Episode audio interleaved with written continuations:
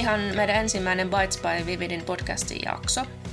Tämän meidän podcastin tarkoituksena on inspiroida yrittäjiä katsomaan tulevaisuuteen ja hakemaan uutta kasvua.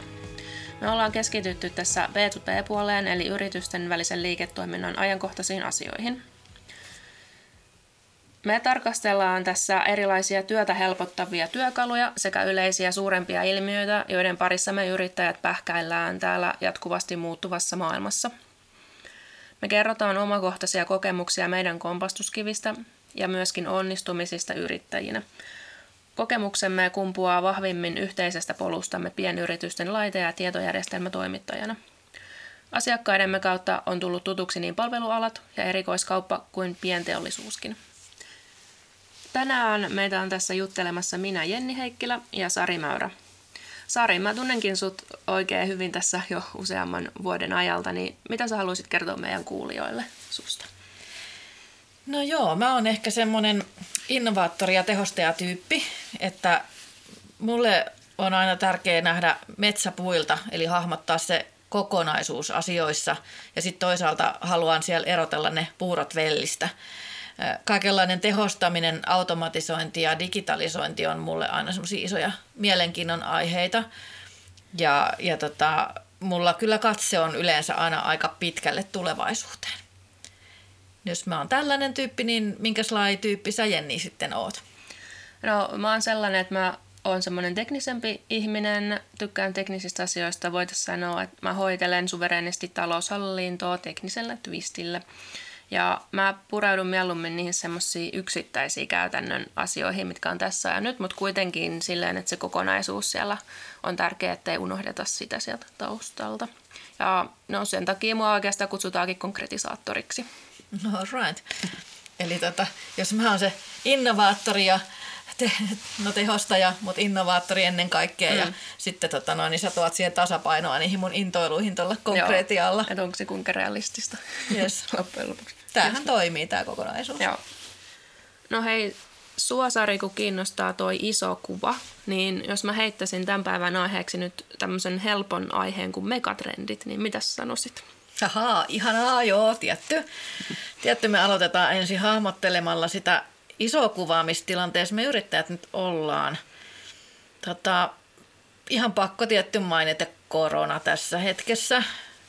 Sitä nyt on jauhettu vähän liikaakin, mm. mutta mutta oikeastaan mä näen sen, sen koronankin kyllä tässä, tässä semmoisena yhtenä yksityiskohtana ja, ja vaikka eh, niin etenkin seurauksena monista muista isommista megatrendeistä. Joo, niinpä. Mutta tota, jos ne megatrendit on se iso aihe, niin tota, mä laittaisin tässä vaiheessa semmoiset faktat pöytään, eli jotain vähän konkreettisempaa siihen. Eli toi äh, Sitra, eli Suomen itsenäisyyden juhlarahasto, on alkuvuodesta tehnyt tämmöisen selvityksen, jossa ne on nimennyt viisi keskeistä megatrendiä. Ja ne liittyy ekologisuuteen, väestön ikääntymiseen, verkostoitumiseen, teknologiaan ja talousjärjestelmään. Eli voidaan käydä nyt vähän konkreettisemmin läpi, että mitä nämä oikein on, niin sitten me muutkin, ketkä ei nähdä vain sitä isoa kuvaa, niin päästään sisään tähän aiheeseen. Eli tota, Ekana megatrendinä tässä Sitran julkaisussa oli tämmöinen kuin ekologisella jälleenrakennuksella on kiire. Niin mitä ajatuksia tämä herättää sussa, Sari? No tietty, joo. Kaiken A ja O.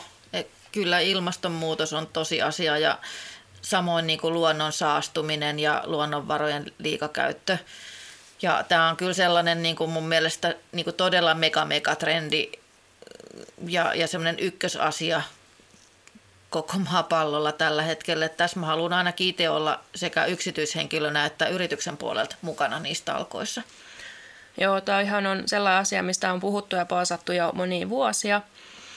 Ja no mä en tiedä, että ehkä se on nähty aikaisemmin, että se on semmoinen isojen yritysten asia, että mitäs me pienet nyt tässä voidaan asialle tehdä. Mutta tota, ihmiset kyllä nykyään tietää sen asian tärkeyden ja nyt ollaan ehkä ihmiset ruvennut oikeasti tekemään jotain konkreettisia asioita sen eteenkin. Että mä itse olen ainakin tässä muutamien vuosien aikana just kaikki ostopäätöksiä ruvennut miettimään pitkälti senkin pohjalta, että, että onko tämä nyt ekologisesti järkevää ja mihin kaikkeen se vaikuttaa. Ja sitä kautta se on sitten lähen, tullut myös sinne yrityksenkin meilläkin, meidän omaa yritykseen, että on sitä samaa aatetta tai semmoista mm. ajatusmallia tuonut sinne. Että et se kuitenkin se kaikki lähtee siitä yksilöistä ja me ollaan aika hitaita tämmöisissä liikkeissä, niin, niin. se rupeaa nyt mun mielestä varmaan enempi näkymään oikeasti tekoinakin pikkuhiljaa. Mm, näin mäkin uskon. Jeps. Mutta sitten seuraava megatrendi siellä julkaisussa oli tämmöinen, kun väestö ikääntyy ja monimuotoistuu. Mitä ajatuksia tästä tulee ja että miten tämä nyt liittyy niin kuin meihin yrittäjiin? Joo, no toi on itse asiassa niin kuin totta kai joo, väestö ikääntyy ja pitää huomioida se ihan meidän niin kuin asiakkais, asiakasryhmissä, mutta tota, monimuotoisuus noin niin kuin yleisemmällä tasolla, niin se on kyllä mulle aika läheinen aihe ihan tuolta mun tietojohtamisen puolelta, että se esimerkiksi on ihan todettu, että kun yrityksissä on monen ikäisiä ja eri etnisistä taustoista tai ylipäätänsä erilaisia ihmisiä työskentelemässä, niin, niin se lisää sitä tiedon määrää siellä yrityksessä ja myöskin niin kuin tuo varmasti erilaisia niin kuin tiedon käyttötapoja ja hyödyntämistapoja sinne organisaatioon ja, ja sitä kautta niin kuin lopulta niin se lisää sen yrityksen menestymismahdollisuuksia. Mm-hmm. Sinänsä tosi, tosi mielenkiintoinen mm. ja tärkeä Niinpä. trendi myös. Niinpä, ja sulhan Sari oli taustaa tai olet käynyt kouluun just tietojohtamisen puolella, niin sulla on siihen mm. Ehkä jutellaan joskus paljon asiaa. tästäkin enemmän. Joo, kyllä. Yes, ja sitten seuraava oli tämmöinen kuin verkostomainen valta voimistuu. Toi on aika ympäripyöreä lause. Joo, Joo, siihen varmaan liittyy niin kuin monia eri näkö- näkökulmia, että kuka tämän sitten, että mistä, mistä näkökulmasta lähtee asiaa sitten niin kuin pohdiskelemaan, mutta onhan se yleisesti tuo verkostomainen toiminta kyllä sellainen teema, että, että siitäkin kyllä se on musta tärkeää ja siitä pitäisi kyllä kans ihan vaikka oma podcastikin joskus aihe ja mm. teema ottaa. Ja, ja tota, kyllä mä näen, että siihen liittyy vahvasti tällä hetkellä kansainvälistyminen, että kyllähän mm-hmm. Suomikin, että alkaa niin tästä omasta sisäpiiristä kyllä avautumaan ja yritykset alkaa huomaan, että hei tuolla voisi olla kansainvälisillä markkinoillakin niitä asiakkaita entistä enemmän pienillekin yrityksille ja, ja sitten miten helppoa nykyään on niin kuin löytää uusia ja ihan yllättäviäkin yhteistyökumppaneita tuolta niin kuin netin yli ja somen kautta, että siinä on, siinä on varmasti paljon vielä uutta omaksuttavaa meille mm-hmm. suomalaisille yrittäjille. Niinpä sitten taas tämä koronatilanne taas vaikuttaa varmaan siihen, jollain tavalla siihen kansainvälistymiseen, että sitten siinä varmaan käytetään enempi sitten mm. teknologiaa. Niin ei kyllä siinä, että se, fyysisesti ei niin. matkustella rajojen yli niin. samalla tavalla kuin Niinpä ennen. joku siellä muuttuu siinä mm. se tyyli. Jeps. Ja sitten neljäntenä oli tällainen ihan helppo aihe, kun talousjärjestelmä etsii suuntaansa. Joo onkin ekonomi, niin jätän kyllä niin toi talousjärjestelmien kommentoinnin muille asiantuntijoille.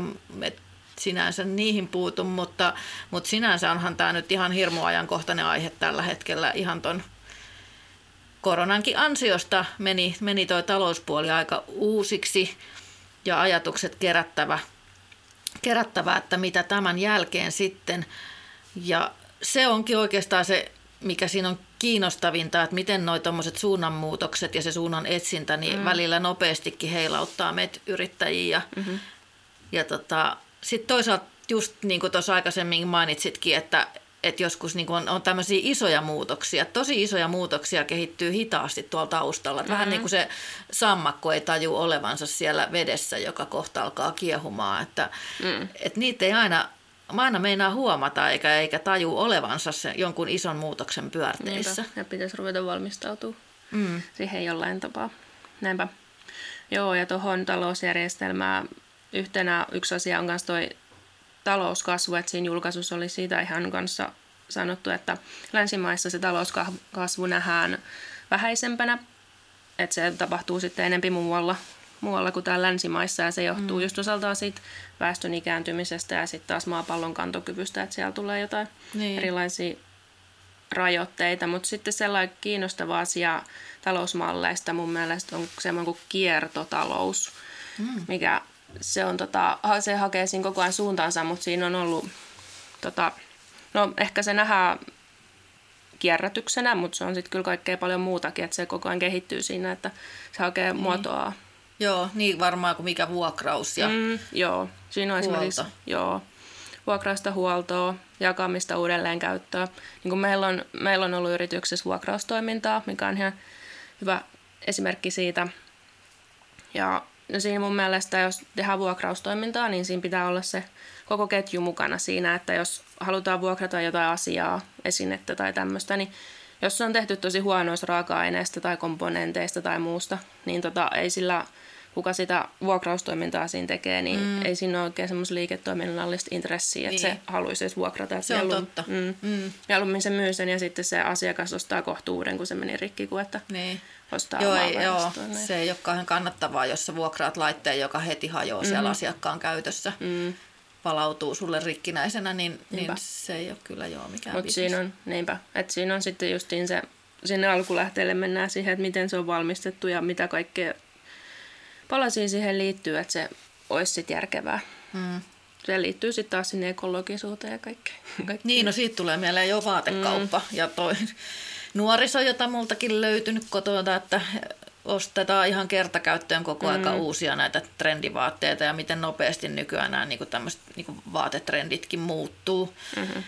Et mä en kyllä ymmärrä sitä yhtään. Haluaisin nähdä paljon enemmän, että näitä tämmöisiä vaatteiden vuokrauspalveluja tulisi lisää. Et mun mielestä jotkut niinku esimerkiksi just semmoiset niinku juhlavaatteet, niinku, että mitä erikoisempi tilaisuus, että mit, mitä sulla nyt on, niinku mm. vaan sanotaan, että no, tava ihmisellä kerran kolmesta tai viides vuodessa joku sellainen niin, parempi, oikea pukujuhla, niin mm. niin No niissä nyt tietysti onkin kyllä juhlavaatteet, vuokrataan, mutta jotenkin tuntuu, että se on enemmänkin se miesten smokki mm-hmm. ja sitten ehkä joku naisten ihan niin kuin pitkä iltapuku, mutta kyllähän voisi olla niin kuin oikeasti sellaista ihan vaan semmoista niin kuin business casual tyylistäkin mm-hmm.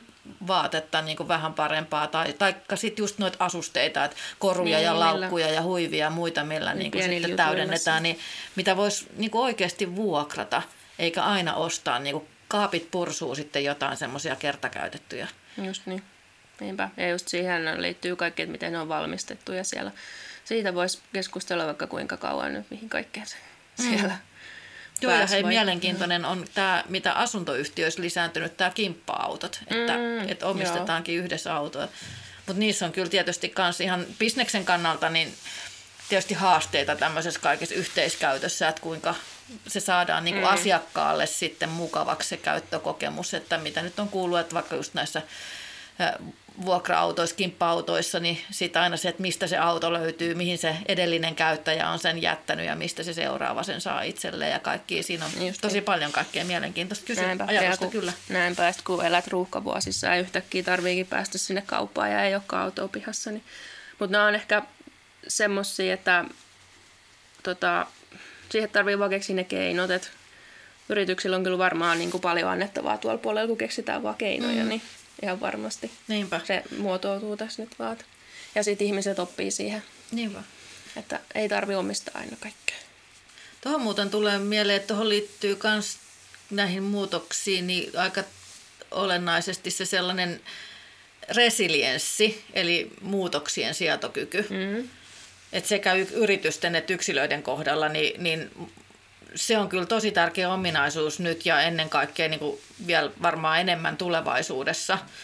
Ja sehän on ihan semmoinen kyky, että sitä kyllä voi ihan oikeasti niin kuin opetella ja, okay. ja kehittyä siinä. Että se ei ole mitenkään sellainen, että sulla joko on sitä tai ei niin, ole, niin. vaan se olisi hirveän tärkeää, että niin. yrityksissäkin kyllä lähteä niin kuin opettelemaan mm-hmm. ja mm-hmm. omaksumaan No sitä. nyt sitä on varmaan nähty paljon tämän korona-aikana, kun monet on joutunut tekemään etänä töitä, jos ei ole koskaan vaikka tehnytkään tai ei ole tykännyt siitä, niin mm-hmm. se, että kyetään kuitenkin tekemään niitä töitä. Niin. Niinpä.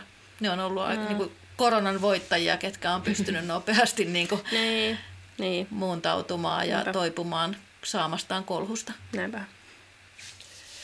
Mutta hei, meillä on tarkoituksena kertoa näissä podeissa aina myös omakohtaisia kokemuksia, hyviä ja sekä myös huonoja esimerkkejä ja kömmähdyksiä, mitä tässä on tullut tehtyä. Voitaisiko me ottaakin toi sun mainitsema muutoskyvykkyys nyt käsittelyyn, että voitaisiin miettiä, että miten se on meidän firman osalta onnistunut ja onko meillä itse asiassa tällaista kyvykkyyttä ollenkaan. Joo, mietitään vaan sitä. No, mä kyllä väittäisin heti aika rohkeasti, että meillä se muutoskyky on, on hyvä. Joo, mä oon kyllä samaa mieltä. Ja se muutoskyvykkyys tarkoittaa siis erityisesti sitä kykyä palautua vastoinkäymisistä. Ja sä mainitsitkin tuossa jo aikaisemmin, että sitä kykyä pystyy myös kehittämään, niin mitä se oikein tarkoittaa sitten, että miten sitä pystyy kehittämään? No siis tota, tämä tulee psykologian puolelta ja niin kuin yksilöiden osalta niin se siihen resilienssiin muutoskyvykkyyteen ja muutosten sietämiseen vaikuttaa kasvatus ja yksilön biologiset ominaisuudet, mm. yksilön kokemukset ja sitten lähipiiri ja ympäristön tämmöiset tota, tekijät, mitä sieltä Joo. sitten tulee. Niin jos ajatellaan sit yritys, yritys tota, ympäristöön sitä, niin noihan, noi tekijäthän on siis tämmöisiä yrityskur, yrityskulttuuria, rekrytointia, kouluttamiseen, sitten viestintään, kaikkea tämmöiseen tiedon jakamiseen ja johtamiseen liittyviä mm. juttuja. Okay. Et tiivistään niin se yrityksen toimintatapa, miten meillä toimitaan. Niin se on sitten niin just mun mielestä tosi tärkeää, että yrittäjänä niin ymmärtää, että kaikki sellaiset eri ohjeistukset ja tavat, mitä sä siellä firmassa annat, tai minkälaisilla esimerkkeillä itse mm. johdat siellä, niin ne vaikuttaa tosi vahvasti siihen, siihen tota, just tähän kyvykkyyteen ja, ja, ja siihen tapaan niin reagoida ja suhtautua muutoksiin. Niin, niin.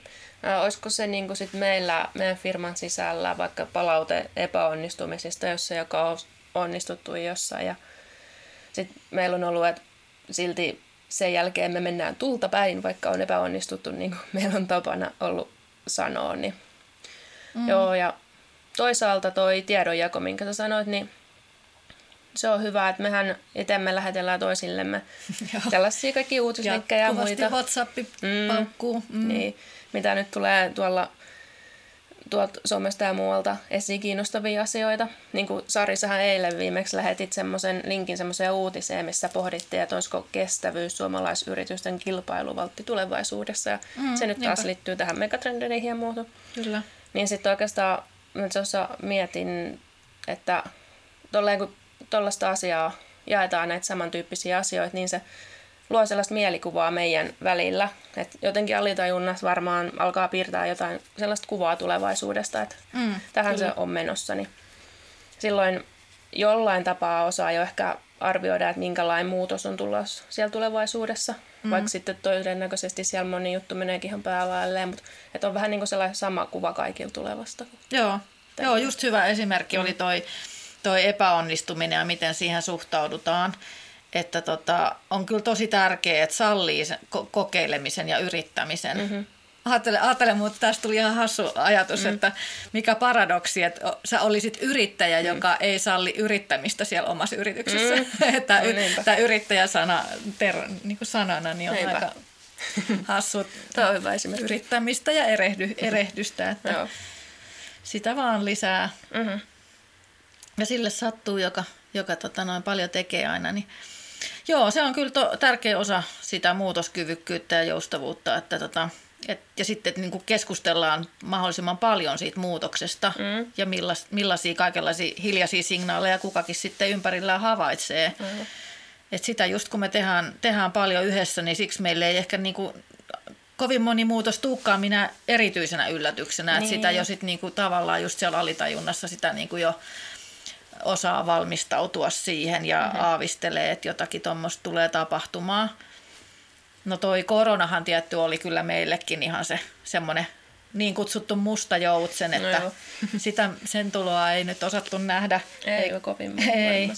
Mutta sitten on ollut kyllä niinku ihan mielenkiintoista jälkiviisana tai uutisista lukea, että et tiedeyhteisöhän on asiasta noita no. poliitikkoja ja päättäjiä varoitellut jo useamman vuoden, että ei se sinänsä niin. niinku maailmassa ollut mikään niin kuin uusi mm. yllättävä asia, että, että ihan, ihan on ollut joidenkin niin kuin, tiedemiesten skenaarioissa kyllä niin kuin jo hyvinkin todennäköinen, niin. että niin kuin odotettavissa oleva tapahtuma.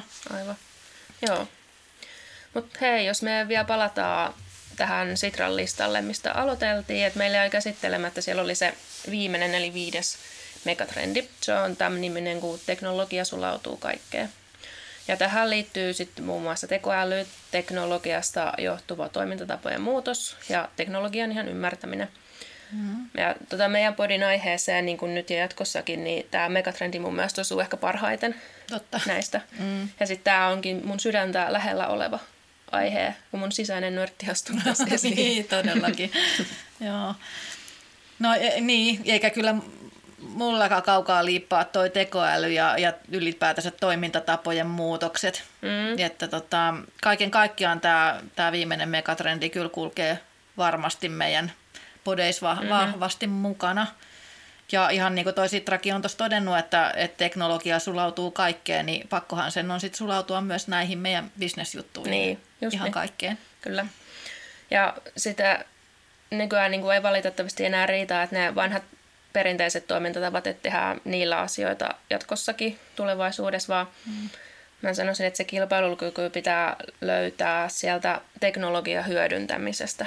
Mm. Että se mm. voi liittyä suoraan, että se on joku tuotannon asia, asiakaspalvelu tai sitten kirjanpitoon liittyvä tai kaikkeen liittyvä, liittyy ihan toimialasta riippuen, mutta kuitenkin se digitalisaatio, niin kyllä se kulkee sieltä kaikkien toimialojen läpi. Joo, ehdottomasti. Mm. Ei ole sellaista toimialaa, joka voisi niin kuin jotenkin sanoa, että ei mm, meille. Ei millään tavalla. Mm-hmm. Niin, niin, ehkä jos mä vedän sitten sen ison yhteenvedon, mm. ison kuvan tästä meidän jutustelusta, niin, niin mulle jotenkin päällimmäisenä kyllä jää mieleen se, se mielikuva siitä sammakosta hitaasti lämpiävässä mm-hmm. vedessä. Mm. Että Siitähän noissa megatrendeissä ja resilienssissäkin on kyse. Uh-huh. Et jos yrityksellä on halua pärjätä kilpailussa vielä muutama vuosi eteenpäin, niin kannattaisi kyllä ajatuksella käydä läpi, mitä nuo megatrendit omalla kohdalla no, tarkoittaa. Ja, ja sitten niin kuin, et mun mielestä ne jo suorastaan huutaa jotakin muutosta tekemään. Niin... Mm, niinpä, näin se on. Mutta kuitenkin lohdutuksena niin ne asiat ei kuitenkaan ihan yhdessä tai kahdessa yössä siellä muutu tai edes missään vuodessa tai vuosissa, mm-hmm. että ne on isoja muutoksia, mutta nyt on kuitenkin korkea aika lähteä siihen muutokseen mukaan ja me halutaan antaa sulle potkua ja inspiraatiota muutokseen näiden meidän podien avulla. Podcastin teemoista löytyy myös blogikirjoituksia meidän nettisivuilla vividi.fi. Eli pysy kanavalla ja nähdään taas.